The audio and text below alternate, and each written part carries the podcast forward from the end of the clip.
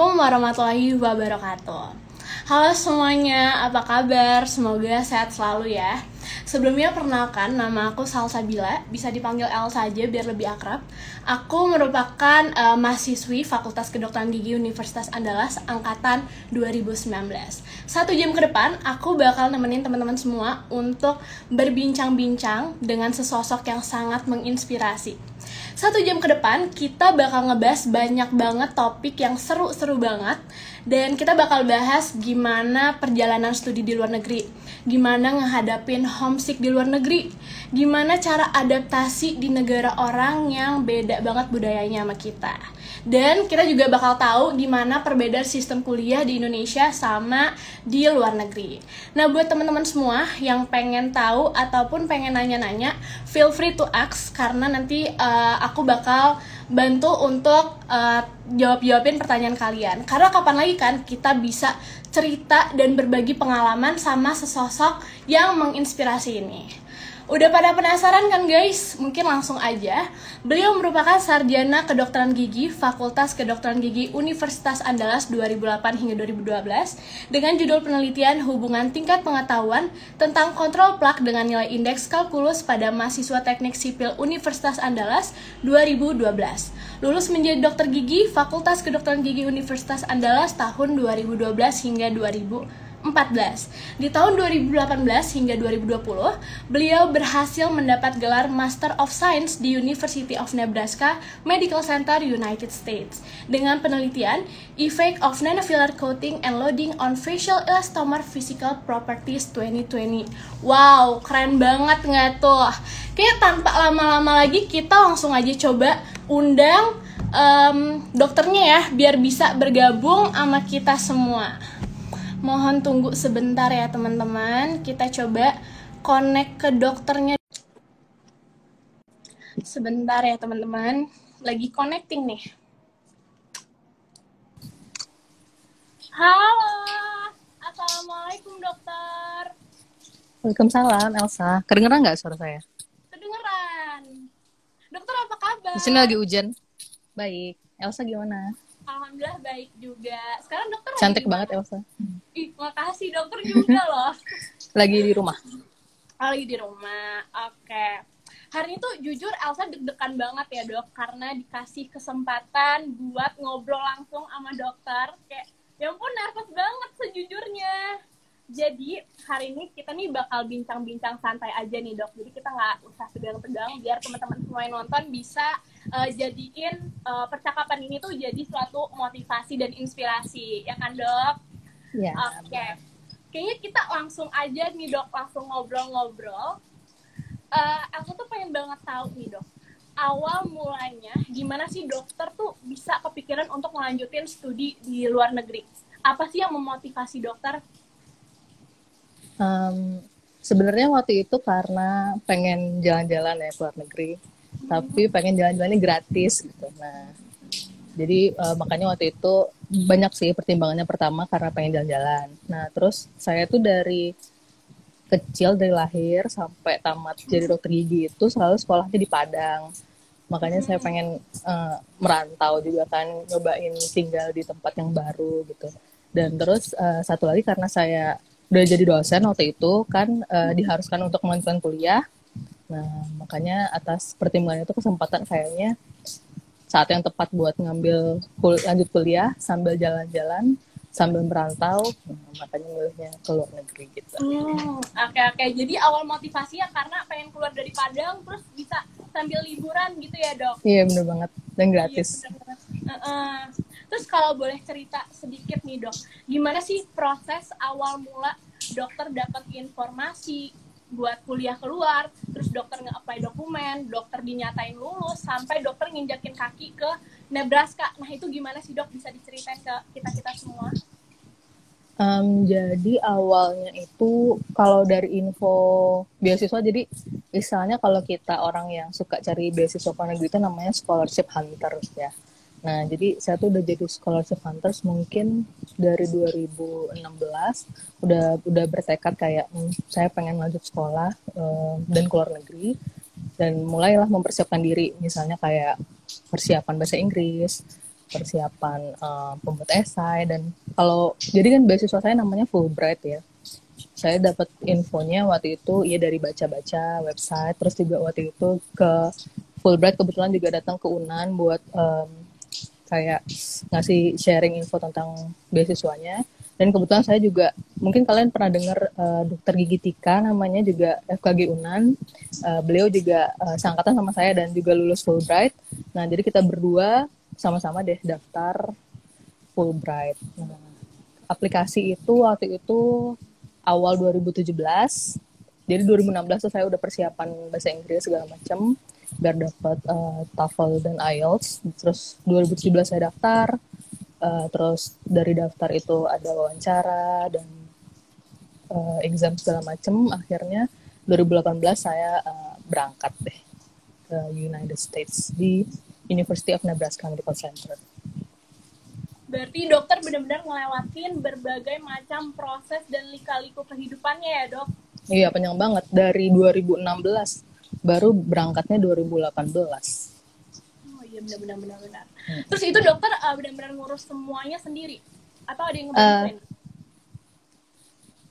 kalau yang buat syarat-syarat tentu sendiri ya, tapi uh, saya ada teman perjuangan yang saya ceritain tadi dokter gigi Tika. Jadi kita waktu itu saya di Padang kan, saya kerja uh, jadi dosen. Kalau dokter gigi Tika itu dia lagi uh, pencerah Nusantara di Sumbawa. Nah, jadi kita saling kirim-kirim esai, saling uh, bertukar bertukar informasi tentang um, beasiswa ini dan akhirnya ya akhirnya berangkat deh. Keren banget, jujur sekeren itu dok. Nah tapi nih menurut dokter sendiri, gimana sih cara kita untuk nentuin negara mana yang terbaik buat kita uh, lanjutin studinya? Menurut dokter hmm. ada tipsnya nggak untuk memilih negara itu? kalau negara kalau menurut saya semua negara bagus ya mau di Indonesia juga bagus sama bagusnya cuma uh, mungkin kalau kita sendiri punya preferensi masing-masing ya misalnya kalau saya waktu itu pengennya lanjut sekolah ke negara yang memakai bahasa Inggris waktu itu karena uh, mungkin uh, challenge-nya lebih rendah ya misalnya daripada kita ke negara yang tidak memakai bahasa Inggris. Jadi waktu pilihannya pengen uh, either Inggris atau uh, US gitu. Uh, dan alhamdulillah dapetnya di United States gitu. Jadi kalau kalian misalnya kalau kalian mau negara mana aja mau boleh misalnya kalau punya negara impian misalnya ke Jepang ya boleh aja. Atau ke negara suatu negara di Eropa atau yang dekat di Malaysia Singapura sama bagusnya benar-benar benar pasti semuanya tuh ada plus minusnya juga ya dok yeah, mau di mana pun yeah, kita berada benar. BTW nih dok, Elsa pengen banget tahu kenapa sih dokter lebih memilih untuk melanjutin pendidik uh, pendidikan magister daripada uh, ngambil spesialis? Nah ya bagus ya pertanyaannya. Jadi waktu itu um, uh, sebenarnya bingung ya. Saya harus lanjutin sekolah karena jadi dosen. Terus um, tentu kalau jadi dokter gigi pengennya jadi spesialis ya. Uh, apalagi misalnya kalau kalau waktu koas kalian ada passion di suatu bidang tertentu misalnya kayak udah mulut atau uh, orto gitu. Tapi waktu itu pertimbangan saya karena saya nggak mau lagi beratin orang tua buat bayar lagi uang kuliah. Dan kalau untuk bayar sendiri mungkin tabungan saya belum cukup ya saat itu. Makanya saya memilih uh, lanjutin sekolah yang ada beasiswanya. Nah kebetulan kalau yang beasiswa luar negeri itu uh, khususnya Fulbright saya rasa LPDP dan beasiswa lain juga sama uh, tidak ada beasiswa untuk uh, spesialis luar negeri. Cuma bisa yang um, teori kayak research seperti itu. Jadi makanya akhirnya saya memilih jadi uh, Master of Science gitu. Ngomong-ngomong nih dok. Indonesia sama Nebraska beda negara, beda beda benua. Nah, pasti ada dong dok perbedaan sistem pembelajarannya. Nah, itu perbedaan yang seperti apa dok bisa dijelasin deh. Kita tuh pengen banget tahu nih dok.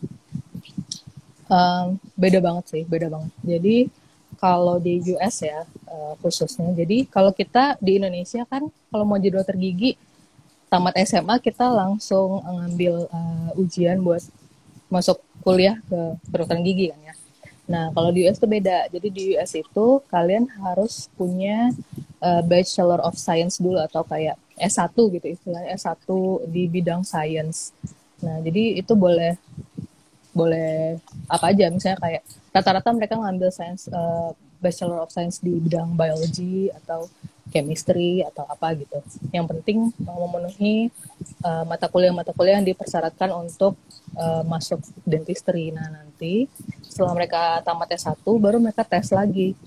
Namanya dental aduh lupa pokoknya DAT nama ujiannya nah nanti baru nanti di sana kalau lulus baru deh masuk ke College of Dentistry nah nanti College of Dentistry-nya jadi mereka yang itu beda kalau kalian kan masuk FKG teman SMA langsung masuk FKG hmm. kalau ini mereka udah S1 baru masuk FKG gitu oh. nah pas udah di FK di College of Dentistry itu nanti mereka kuliah lagi empat tahun Nah, nanti kuliahnya biasanya di tahun 1, tahun 2 itu masih kayak basic. Jadi belum belajar sama belum ke pasien, mungkin kayak kalian preklinik. Terus nanti di tahun 3, tahun 4 baru mereka kayak klinik di pasien gitu. Oh gitu. Tapi mereka juga ada kayak kalau kita kan koas ya dok. Nah mereka tuh juga ada nggak dok? Berarti ya di, kalau berarti mereka semua tuh udah kalau udah masuk dalam college of dentistry mereka mereka udah namanya dental student gitu. Nah jadi uh, semua mereka dari tahun satu udah pakai scrub. Scrub tuh kan kayak baju bedah gitu. Nah cuma cuma di tahun satu tahun dua mereka belum ngerjain ke pasien. Mereka masih kayak belajar dasar kayak skills lab lah kayak skills lab, kuliah, terus uh, ujian gitu. Nah nanti dalam tahun tiga tahun empat baru deh mereka masuk ke klinik gitu. Jadi kayak koas gitu. Gitu. Nah kalau tadi kita ngomongin sistem uh, kuliahnya, Nah, kalau di sana pasti dari culture-nya, lifestyle-nya, dan pertemanan, makanan itu pasti beda banget dong dok sama di Indonesia. Nah, itu gimana cara dokter beradaptasi sama semua perbedaan itu? Um, culture shock ya. Uh, kalau menurut saya itu um, kalian perlu nyari support system sih intinya kita kan di sana sendiri jauh dari keluarga gitu kan nah apalagi di tempat yang baru di lingkungan yang baru budaya yang baru jadi memang butuh waktu adaptasi dan butuh teman dan keluarga baru gitu. Nah kalau saya waktu itu support sistemnya dari contohnya teman-teman uh, Indonesia. Nah di sana kan ada beberapa juga mahasiswa Indonesia dan keluarga Indonesia yang walaupun sedikit tapi uh, ada. Nah, kami pasti kayak rajin gitu ngumpul setiap ada hari besar di Indonesia, misalnya 17 Agustus atau uh, apa Lebaran, misalnya Natal, pasti kita ngumpul. Terus pasti masak-masakan Indonesia, jadi kayak mm, mengurangi sedikit kerinduan akan Indonesia gitu. Gitu deh.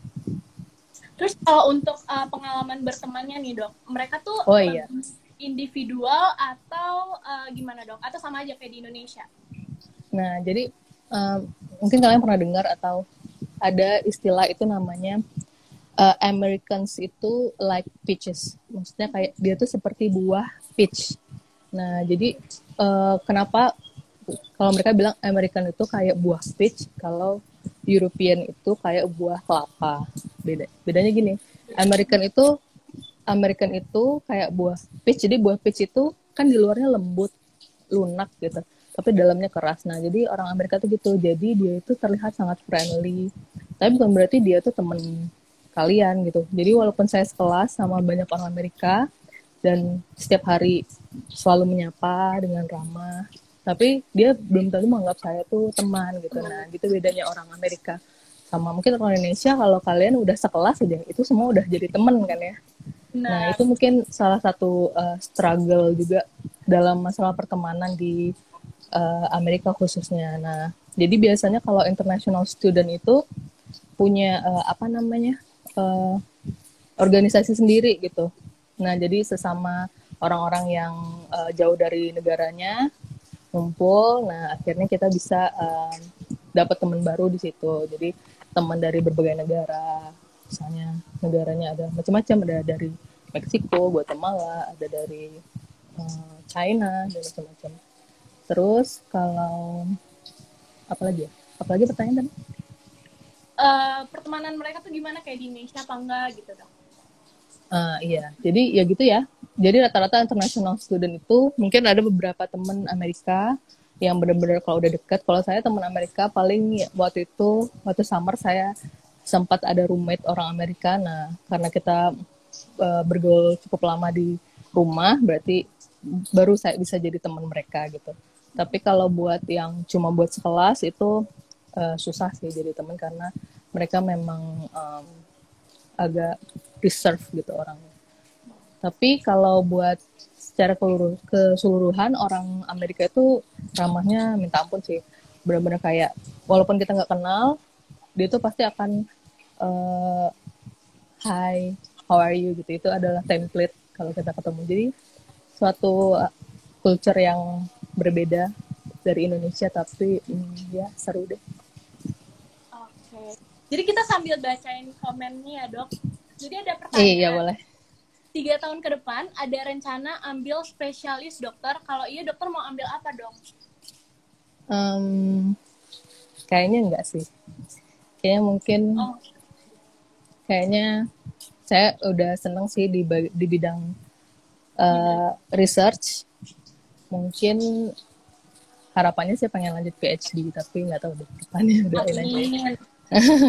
Amin. Oke. Okay.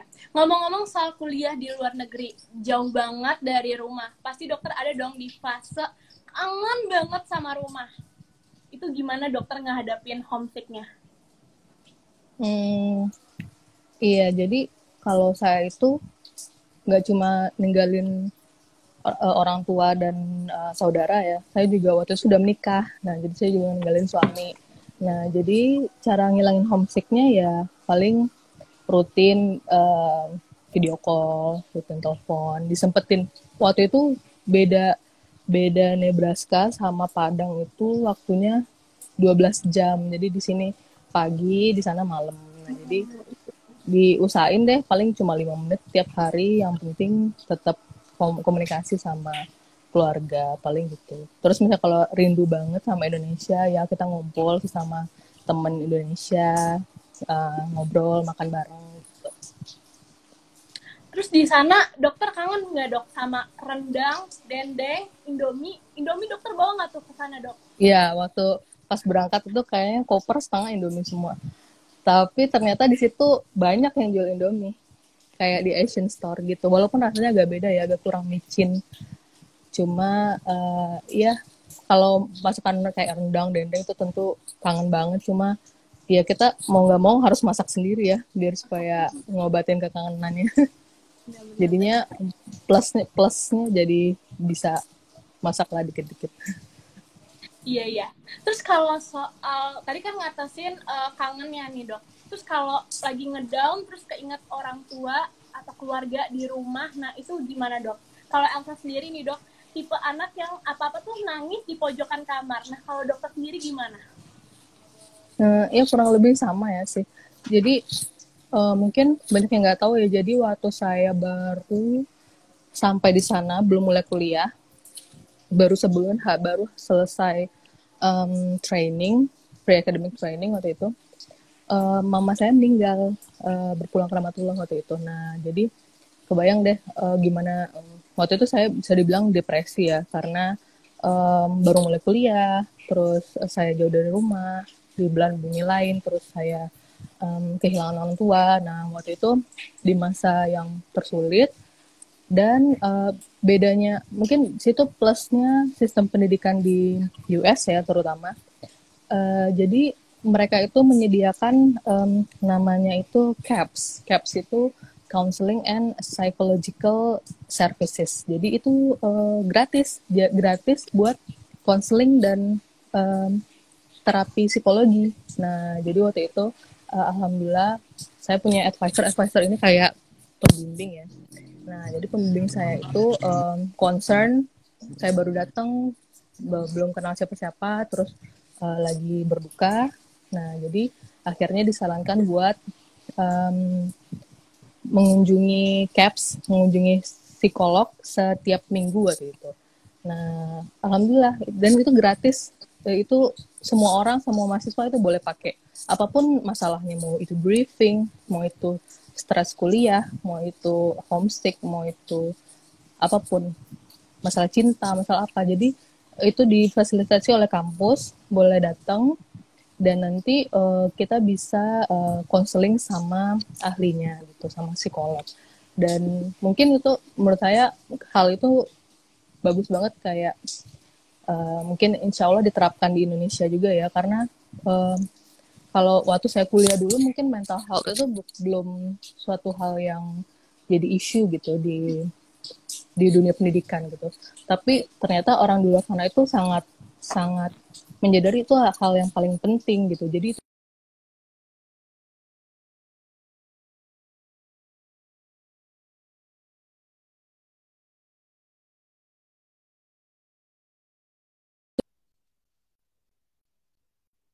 juga ada caps. Jadi hal kayak gitu tuh sangat amat membantu banget ya dok untuk ngatasin problem. Iya tentu tentu tentu. Kalau mungkin kalian juga yang kayak Elsa mungkin juga jauh dari orang tua ya kalau kuliah nanti kalau balik lagi ke Padang. Jadi mungkin walaupun belum ada counseling di Unan, tapi kalau kamu menyadari kalau kamu butuh bantuan, uh, perlu buat reach out buat ketemu sama orang yang paling kamu percaya buat cerita gitu biar supaya mental health-nya tetap terjaga dan kuliahnya tetap lancar gitu. Benar-benar. Selain homesick sendiri, ada lagi nggak sih dok struggling dokter selama uh, di negara itu? Uh, ya paling yang pas semester satu semester awal tuh ya karena lagi berduka. Nah terus kan beda banget tuh bahasanya kita baru nyampe belum terlalu terbiasa kuliah dengan berbahasa Inggris dan waktu itu karena saya habis kan habis uh, ada uh, kejadian berpulang saya pulang ke Indonesia 10 hari gitu kira-kira. Nah jadi saya ketinggalan kayak seminggu apa dua minggu kuliah pertama di semester 1 nah jadi waktu itu saya stresnya minta ampun kan. Udah kuliahnya bahasa Inggris belum ngerti terus ketinggalan. Nah, jadi untungnya, nah kalau di sana itu kita mungkin kayak kalian sekarang pakai iLearn ya namanya ya. Iya, nah, kalau di kalau di US itu ada namanya Canvas.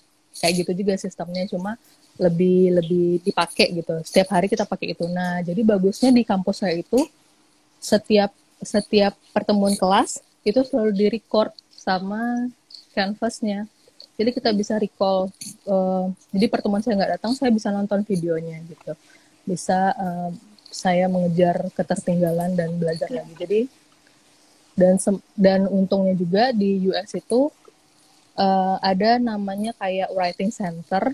Kan kita kesusahannya dalam menulis bahasa Inggris. Nah, jadi ada juga kayak bantuan-bantuan lain seperti namanya writing center, jadi membantu kita untuk mahasiswa inter, mahasiswa internasional yang kesulitan menulis bahasa Inggris, dia bisa kayak membantu uh, membaca tulisan kita apakah perlu diperbaiki atau enggak gitu. Jadi banyak sih walaupun struggling kuliah di luar negeri tapi banyak resources yang bisa membantu uh, kita mahasiswa internasional supaya tetap uh, bertahan dan lanjut kuliahnya di sana. Jadi intinya apa pun itu pasti ada solusinya ya dok? Iya benar benar banget benar banget. Jadi ini ada uh, pertanyaan nih dok, pertanyaan bagus apa tanggapan dokter tentang pemikiran lingkungan yang sering mengatakan ngapain kuliah jauh-jauh kalau akhirnya sama juga dan apakah ada apresiasi dari instansi dalam segi materi? Hmm, kalau omongan itu ya banyak sih kayak apalagi kalau kayak saya misalnya uh, sudah menikah ninggalin suami itu pasti banyak yang cerita ih ngapain sih sekolah luar negeri uh, di, di Padang aja juga tahu atau ngapain sih sekolah kalian tuh ujung-ujungnya ngajar di Padang juga. Nah itu pemikiran yang orang yang nggak mau berkembang gitu. Orang yang nggak mau sekolah itu ya mau di Padang. Sebenarnya sama aja sih kita menuntut ilmu di Padang. Mau di Padang mau di Jakarta mau di Bandung mau di Amerika mau di Inggris. Sama aja sih kalau buat untuk ilmunya. Tapi yang bedanya kalau kita ke daerah lain tuh kan membuka wawasan kita ya. Dan membuka hal-hal baru yang kita nggak dapet selama kita kuliah di rumah sendiri gitu. Nah, jadi banyak nilai-nilai yang bisa kita petik dari kuliah di tempat lain gitu. Itu sih yang membuat ya buat apa sih kita dengar kata orang? Yang penting pen, apa perkembang kita bisa berkembang untuk diri kita sendiri dan mudah-mudahan bisa menginspirasi juga buat orang lain. Jadi nggak usah dipikirin deh yang benar benar Nah. benar banget apalagi tadi pertanyaannya lupa. Eh, dan gimana instansi eh, tersebut ada ngasih dari segi materi nggak mengapresiasi Oh, dari iya. segi materi Kalau materi eh, kebetulan sih karena kebetulan saya dapat beasiswa di kalau Fulbright itu sumber dananya dari pemerintah eh, Amerika ya. Nah jadi eh, alhamdulillah saya fully fundednya dari eh, Fulbright dan nggak nggak nggak ada bantuan dari kampus.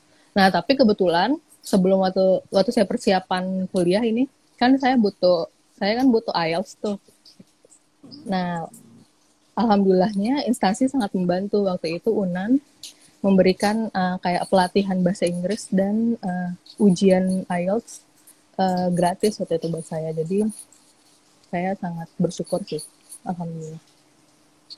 berarti ada bantuan ya dok? Nih eh, setelah melewati segala hal titik terendah udah dilewatin. Gimana cara dokter tuh biar eh, nyemangatin diri biar bisa bangkit lagi? Kalau lagi gagal gitu ya, benar um, ya mungkin balik lagi ke apa eh, motivasi di awal ya mau kuliah itu buat apa gitu kan. Kuliah dari awal kan kuliah emang buat diri sendiri kan bukan buat orang lain bukan buat show off bukan buat apa. Jadi misalnya kalau gagal ya ya karena kita kuliah karena keinginan sendiri ya harus usaha lagi harus semangat lagi. Dan yang paling penting itu emang support system sih wajar banget manusiawi banget kalau kita lagi down kalau lagi gagal gitu. Nah selain kita masih ada support system kayak keluarga teman-teman gitu yang uh, kalau atau butuh bantuan uh, support system lain kayak uh, ahli kesehatan misalnya kayak psikolog gitu nah itu nggak apa-apa. Biar supaya uh, tetap uh, on on the track boleh boleh sedih boleh berduka tapi nanti kita harus boleh gagal tapi nanti kita harus kembali lagi ke ke on the track gitu the untuk track. menuju uh, menuju uh, tujuan gitu kira-kira. Benar banget nah dok. Nih jadi dok Elsa punya titipan pertanyaan nih dok. Boleh Elsa bacain ya dok? Iya iya boleh boleh. Em, saya pernah kepikiran pengen lanjut kuliah di luar negeri atau studi exchange dok. Tapi saya minder dan gak percaya diri. Gimana menurut dokter agar saya bisa melewati itu semua? Um, saya bagus lah pertanyaan. Saya dulu juga gitu sih, minder banget. Kayak tep- saya tuh bukan kayak top 5 di kampus gitu, biasa aja. Pas orang remedial saya juga remedial gitu. Nah jadi tapi yang penting ada kemauan sih. Kalau saya bisa pasti uh, siapa pun yang bertanya itu bisa. Yang penting tapi kalau kita mau kita mau sesuatu nggak mungkin kan cuma duduk terus bilang mau mau mau gitu. Emang harus usaha gitu. Karena kita apalagi mungkin kalau kamu punya materi uh, buat biayain sendiri mungkin akan lebih mudah ya. Tapi beda kalau kamu pengen dapat beasiswa gitu. Dan beasiswa tuh yang mau nggak cuma satu dua orang tapi ribuan atau puluhan ribu orang gitu. Nah berarti kita emang harus persiapan persiapan. Emang benar-benar harus disiapin apa. Kalau mau perang kita mau bersiap apa. Nah berarti kalau buat cari beasiswa kamu persiapan apa? Mungkin bahasa Inggrisnya mungkin uh, tujuan kamu kuliah buat buat apa? Atau kayak nanti kalian harus harus kamu harus mikirin kayak kalau udah selesai kuliah kamu mau kasih kontribusi apa gitu. Jadi itu sih. Benar-benar. Jadi intinya kita harus set goals dulu ya dok. Kayak kita nih Iya, maunya jadi benar. apa? Mm-mm, benar. Ah, bener banget. Ada pertanyaan di komen nih dok. Eh, izin nanya dokter program seperti yang dokter ikuti itu apakah ada setiap tahun dok? I- itu yang nanya siapa ya Em, ini namanya Reno Putri Asahi underscore dok oh iya. Tadi apa tuh pertanyaannya Reno? Kalau- program program seperti ya- program seperti yang dokter ikuti itu apakah Oh, ada yang- setiap tahun dok? Oh iya, ya, kalau Fulbright, saya itu full, Fulbright program ya namanya. Itu alhamdulillah ada setiap tahun eh, buat master dan eh, PhD. Mulai eh, biar kalau mau ikutan, tapi kalau dia syaratnya kalau buat eh, master harus tamat S1 dulu ya. dan biasanya dia penerimaannya setiap tanggal Februari uh, batas deadline-nya Februari 15. Nah, jadi misalnya kalau kalian tertarik boleh uh, buka websitenya di kalau nggak salah aminef.go.id. Tapi nggak cuma full berat aja, kalian bisa coba yang lain. Banyak banget beasiswa ke luar negeri. Kalau dari pemerintah negara sendiri, LPDP misalnya. Ya, benar. Terus atau atau dari kalau Fulbright kan khusus ke US atau ke negara lain misalnya kayak ke Inggris ada chevening ke Australia ada Australian Awards ke Jepang ada Max ada banyak macam-macam. Kalian bisa cari sumbernya ada semua di internet. Benar. Tuh teman-teman bisa langsung search aja di Google karena zaman sekarang udah canggih. Dok ada pertanyaan nih dok uh, dokter izin bertanya untuk satu universitas yang kita inginkan itu kuotanya dari Indonesia berapa orang dok? Maksudnya Indonesia uh, di, di universitas? Uh, di universitas di Nebraska itu apakah ada uh, kuotanya untuk orang Indonesia ada berapa gitu dok? Hmm, Atau bebas? Nggak ada, nggak ada kayak Indonesia dapat satu, Cina dapat satu gitu nggak ada semuanya bersaing semua negara semua bak kita bersaing nggak sama orang Indonesia aja berarti sama orang US juga dong. Mm-hmm. jadi kalau tapi beda-beda tiap program ya. Misalkan master kalau khususnya master master itu ada dua jenisnya di US ada by course ada by coursework ada yang by research. Kalau saya itu by research. Biasanya kalau by coursework itu uh, biasanya kuotanya dia kayak kelas gitu. Mungkin bisa per, penerimaannya setiap tahun itu mungkin 10, 15 mungkin ya, saya kurang tahu. Kalau saya by research, jadi by research itu tergantung dari uh, advisor atau uh, dosen pembimbingnya. Jadi makin besar uh, dana penelitian dosen pembimbing tersebut, dia makin bisa banyak menerima mahasiswa. Kalau bukan kalau saya dia cuma menerima satu, cuma saya sendiri waktu itu. Wow. Hmm. Oke. Okay. Dok, ada pertanyaan nih. Kalau dokter boleh memilih uh, berkarir di Indonesia atau di negara lain, dokter bakal memilih apa dan kenapa? Hmm, kayaknya bagus sih pertanyaannya.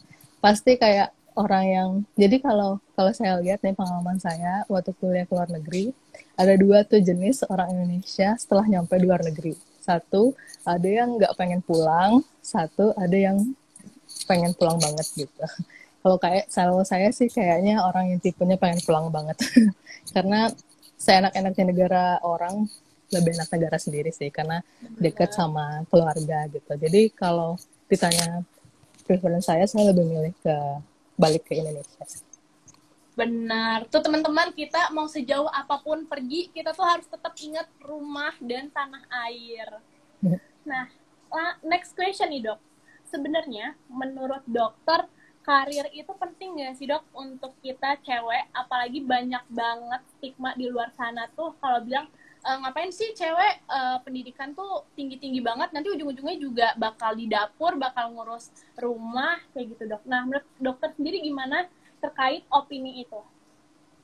Iya ya orang bebas sih beropini. Tapi kalau menurut saya ya apa bedanya sih cewek sama cowok? Semua punya kesempatan yang sama buat mengembangkan diri toh buktinya kadang cewek lebih unggul di suatu bidang dibanding cowok kan. Jadi itu cuma stigma orang lama yang nggak perlu didengar deh. Yang penting diri sendiri berkembang. Insya Allah kalau bisa menginspirasi orang lain bermanfaat ya udah. Kalau yang ngomong jelek ya haters gonna hate gitu ya. Udahlah cuekin aja Iya, jadi hal-hal yang kayak gitu nggak usah didengerin, kita iya. stay positif aja, ya kan dok? Benar, benar banget. Jadi ada pertanyaan lagi nih dok. Ketika kuliah di US, uh, eh, pernah nggak dokter merasa insecure dengan teman-teman kuliah dokter? Dan jika pernah, bagaimana dokter mengatasi rasa insecure itu? Oh ya, itu bagus banget pertanyaannya. Um, bener ya, jadi apalagi kita, saya sebagai international student gitu ya, mungkin di kelas itu banyak yang orang Amerika atau orang yang dari China juga pinter-pinter. Nah, jadi kadang apalagi mereka tuh sudah terbiasa aktif gitu. Jadi kalau di kelas itu kalau nanya mereka langsung nanya gitu. Kalau ada apa-apa langsung nanya. Beda kalau nggak tahu ya mungkin beda sama diri saya sendiri nggak tahu sama orang lain. saya tuh termasuk yang agak hmm, agak takut takut kalau nanya ah, nanti malu gini. Kebiasaan mungkin kebiasaan orang Indonesia kebanyakan saya nggak tahu juga. Nah jadi itu membuat membuat kita agak aduh nanti saya nggak bisa nih keep up sama teman-teman yang lain. Nah alhamdulillahnya bedanya sistem di US sama di sini dosen di US itu dia punya office hours namanya. Jadi kan kita kuliah misalnya dua jam gitu dua dua kali seminggu misalnya gitu. Nah tapi nanti di hari lain di luar kuliah dia tuh dosen itu menyediakan office hours. Jadi misalnya kuliah Senin Selasa misalnya, tapi Rabu Kamis Jumat dia ngadain office hours dua jam atau tiga jam. Nah itu kita bebas, kita boleh bertemu sama dosen itu, kita nanya uh, in private bertanya in person sama beliau tentang uh, kekurangan kita, tentang uh, apa yang kita belum ngerti, dan itu itu mereka sangat welcome, sangat nggak ada pertanyaan bodoh, semua diterangin lagi itu itu benar-benar membantu sih. Jadi saya bisa um, at least bisa mengejar ketertinggalan. Dan juga di US itu kan uh, nilai itu nggak nggak di nggak ditempel gitu, ngerti nggak? Jadi uh, nilai itu semua orang uh, lihat nilainya masing-masing gitu. Nah, jadi kita kayak mungkin itu juga mengurangi insecure ya. Jadi kita nggak tahu nilai teman kita apa lebih tinggi apa enggak. Jadi emang kita cari nilai, cari ilmu buat diri sendiri gitu. Kalau pengen nilai yang bagus ya belajar lebih keras. Kalau susah nggak ngerti, manfaatkan office hours gitu sih. Benar-benar. Next question nih dok, banyak banget, makin ke sini makin banyak yang nanya jadi ada pertanyaan gini dok, maaf dok, uh, pernah nggak dokter ngerasain putus asa banget uh, selama masa kuliah di negeri orang? Lagi masa-masa sulitnya dan berpikir untuk melukai diri sendiri. Kira-kira bagaimana oh, dokter mengatasinya dok? Iya iya, kalau yang stres banget sering mungkin ya, karena ya susah kadang atau lagi kalau saya kan research jadi di eksperimen itu kadang saya gagal gitu kerjainnya dan harus ngulang dari awal. Itu adalah hal yang saya lewatin tiap minggu mungkin sering gitu. Nah jadi uh, mungkin uh, sedih uh, kecewa uh, gagal itu biasa sih. Cuma kalau untuk melukai sendiri mudah-mudahan enggak ya. Jadi karena mungkin karena saya menyadari kalau um, mental health itu um, penting penting banget gitu.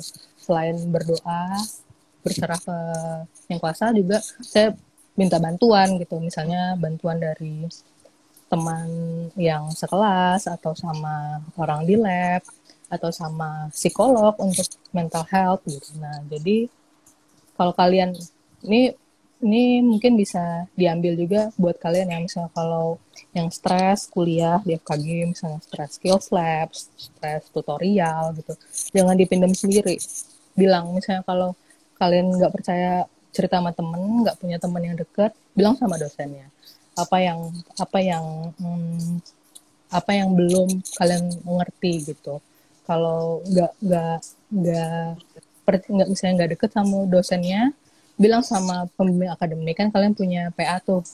Nah, itulah fungsi pembimbing akademik tuh buat itu, buat memantau gimana uh, jalan kuliah kalian. Jadi kalau saya harapin nanti buat teman-teman juga adik-adik kalau ada kalau ada masalah di bidang akademik atau masalah di bidang apa pun jangan dipendam sendiri tapi dicari teman buat um, sharing gitu ya intinya seberat apa pun masalahnya ngelukain diri sendiri itu bukan solusi ya dok yeah. benar-benar harus dijauhin banget mm-hmm. ada lagi nih dok pertanyaan yang bagus apakah selama pendidikan di luar negeri dokter sering kesulitan uh, untuk ngelakuin beribadah misalnya jam kuliah hmm. ketika waktu sholat udah masuk nah itu gimana tuh dok iya iya, iya. Um, alhamdulillahnya jadi kalau di US uh, kalau saya sendiri khususnya saya itu dapat uh, office namanya. Jadi kayak dapat suatu ruangan untuk istirahat. Uh, jadi kayak ruangannya itu di sharing buat uh, graduate student lain. Misalnya saya sama seorang PhD lain gitu. Nah jadi alhamdulillahnya saya saya dari pas dari masuk saya udah bilang saya butuh waktu buat beribadah gitu. Siang dua kali nah gitu nah jadi mereka tuh sangat sangat welcome sekali. Bahkan waktu itu mereka langsung keliling keliling gedung itu buat nyari gimana kira-kira saya bisa sholat gitu. Dan alhamdulillah teman-teman saya di office itu uh, uh, dia dari dari Cina. Kebetulan dia um, mengizinkan saya buat sholat di ruangan. Jadi setiap saya sholat saya bisa tempel di uh, depan pintu kalau saya lagi beribadah jadi nanti dia nggak bakal masuk gitu. Ya alhamdulillah di sana toleransinya kan karena di Lincoln University itu nggak semuanya orang uh, Amerika ya banyak ada international student ada ada yang berbagai negara dan berbagai agama jadi mereka sangat toleransi sih alhamdulillah. Alhamdulillah bisa saling mengerti ya dok. Hmm, hmm, hmm. Ada lagi nih dok pertanyaannya. Izin bertanya dokter, bagaimana cara dokter mempersiapkan diri dan mental serta memantapkan hati dokter untuk berkuliah di luar negeri dok? Ya gimana gimana tadi Pak? Izin bertanya dokter, bagaimana cara dokter mempersiapkan diri dan mental serta memantapkan hati untuk berkuliah di, di luar negeri? Oh iya, kalau mempersiapkan diri tentu dari segala dokumen ya kayak dari persiapan bahasa Inggris, persiapan hmm, esai dan segala macam. Tapi kalau yang mental itu mungkin dari support kali ya, misalnya selain dari motivasi diri sendiri, misalnya karena emang pengen, saya emang pengen uh, lanjutin kuliah, nah dari hati sendiri, terus dari keluarga juga semua support, uh, terus um, lingkungan semua support, kampus support, jadi alhamdulillah itu yang membuat saya tetap uh, semangat buat lanjutin kuliah. Benar-benar. Jadi intinya support tuh emang yang paling penting banget ya dok. Last but not least nih dok. Boleh dong dok kita minta tips biar lebih semangat dan bahagia dalam ngelewatin problem kehidupan yang ada. Karena kan hidup tuh emang nggak jauh-jauh dari masalah ya dok. Kayak udah selesai masalah ini pasti bakal muncul lagi masalah lain. Nah gimana tuh dokter uh, menyemangati diri sendiri um, nyemangatin diri sendiri mungkin kayak diingat-ingat lagi motivasi di awal ya uh, kuliah itu buat apa. Nah jadi kalau lagi down diingat lagi. Kan kita kuliah itu buat diri sendiri buat pengembangan diri sendiri. Nggak nggak nggak ada yang maksa gitu. Kamu juga berhenti kuliah juga semua nggak ada yang rugi. Tapi nah jadi kita kembalikan ke diri sendiri. Oh emang benar-benar hal yang mungkin berat ya. Makin makin berat cobaan itu berarti makin makin uh, makin tinggi kita uh, uh, naiknya gitu istilahnya. Jadi uh, makin makin diingat-ingat kalau motivasinya buat apa jadi makin semangat. Terus nggak uh, lupa juga buat kalau lagi sedih nggak lupa buat uh, minta support dari orang sekitar. Dan kalau minta bantuan kalau butuh bantuan nah jadi biar supaya tetap semangat menjalani uh, hidup ini gitu. Benar. Yeah. Tuh teman-teman, kita bisa dengar ya, take note semuanya pesan untuk teman-teman yang lagi berjuang buat yang lagi uh, program studi, lagi skripsian atau yang lagi ngincar kuliah di luar negeri. Kalau kita tuh mimpi jangan setengah-setengah, harus set goal karena if you can dream it, you can do it, just do your best. Ya kan, Dok? Bener kan? Iya, bener banget. Nggak oh ya, saya, mau, udah... saya mau shout out, shout out buat ada nih dokter gigi Tika Arini namanya. Oh, iya. alumni oh, FKG Unan juga. Beliau juga ke luar negeri ke Amerika juga Fulbright sama. Halo dokter Tika. Iya. Oke. Okay. nggak berasa kita udah di penghujung Instagram live ini. Thank you so much untuk dokter Rahmi untuk kesempatannya. Elsa pengen deh besok-besok kalau ada kesempatan lagi pengen ngobrol sama dokter. Dokter jangan lupain Elsa ya dok. Oh iya, iya boleh banget. Siapa aja kalau yang pengen nanya-nanya atau pengen uh, ada cita-cita buat uh, lanjut kuliah luar negeri juga mungkin. Boleh langsung uh, dihubungin aja saya insya Allah kalau ada yang mau ditanya kalau ada yang bisa saya jawab saya jawab. Tuh buat teman-teman semua yang mau konsul bisa langsung DM ke Dokter Rahmi. Kan Dokter Rahmi pasti bakal bantuin. Dan juga uh, nanti dari teman-teman panitia bakal uh, mengirimkan bingkisan sebagai kenang-kenangan mungkin bisa besok uh, itu nanti ke alamat dokter Rahmi ya dok oh iya ya makasih ya iya sama-sama dokter Oke sebelum uh, Elsa akhirin kita bisa take a foto dulu ya dok Elsa mau oh boleh dulu Oke, sebentar dok. Minder nih Satu, sama dua. Elsa cantik banget. Terima kasih dokter-dokter juga loh. Satu dua. Satu dua. Oke. Baik, ah, terima kasih banyak juga buat teman-teman yang udah nonton. Semoga kita semua bisa belajar mengambil dari perbincangan ini menjadi sebuah motivasi dan inspirasi. Dan untuk teman-teman yang lagi berjuang, yang ngerasa hidupnya lagi berat banget, percaya semua tuh bakal indah pada waktunya selagi kita berusaha dan berdoa. Mohon maaf juga jika Elsa ada kesalahan ya dok, ataupun kekurangan. Dan Iya, eh, makasih untuk banyak ya teman-teman- Elsa dan panitia Semantum udah ngundang saya. Tidak ada apa-apa. Sama-sama dokter. Dan untuk teman-teman yang nonton, jangan lupa untuk ikutan webinar tanggal 16 Januari, episode 3, You Born to be Real, Not to be Perfect. Nah, buat teman-teman semua yang penasaran, bisa langsung aja nanti cek uh, Instagram Sementum. Terima kasih dokter, sekali lagi. Selamat tahun baru juga dokter, semoga Ah, tahun iya. lebih berkah, lebih Amin. better than before. Hmm. Stay Amin. safe and stay healthy, Elsa juga ya. Elsa juga ya. Iya dokter. Oke. Eh, mungkin see you di lain kesempatan. Bye bye dokter. Terima kasih. Sama-sama dok.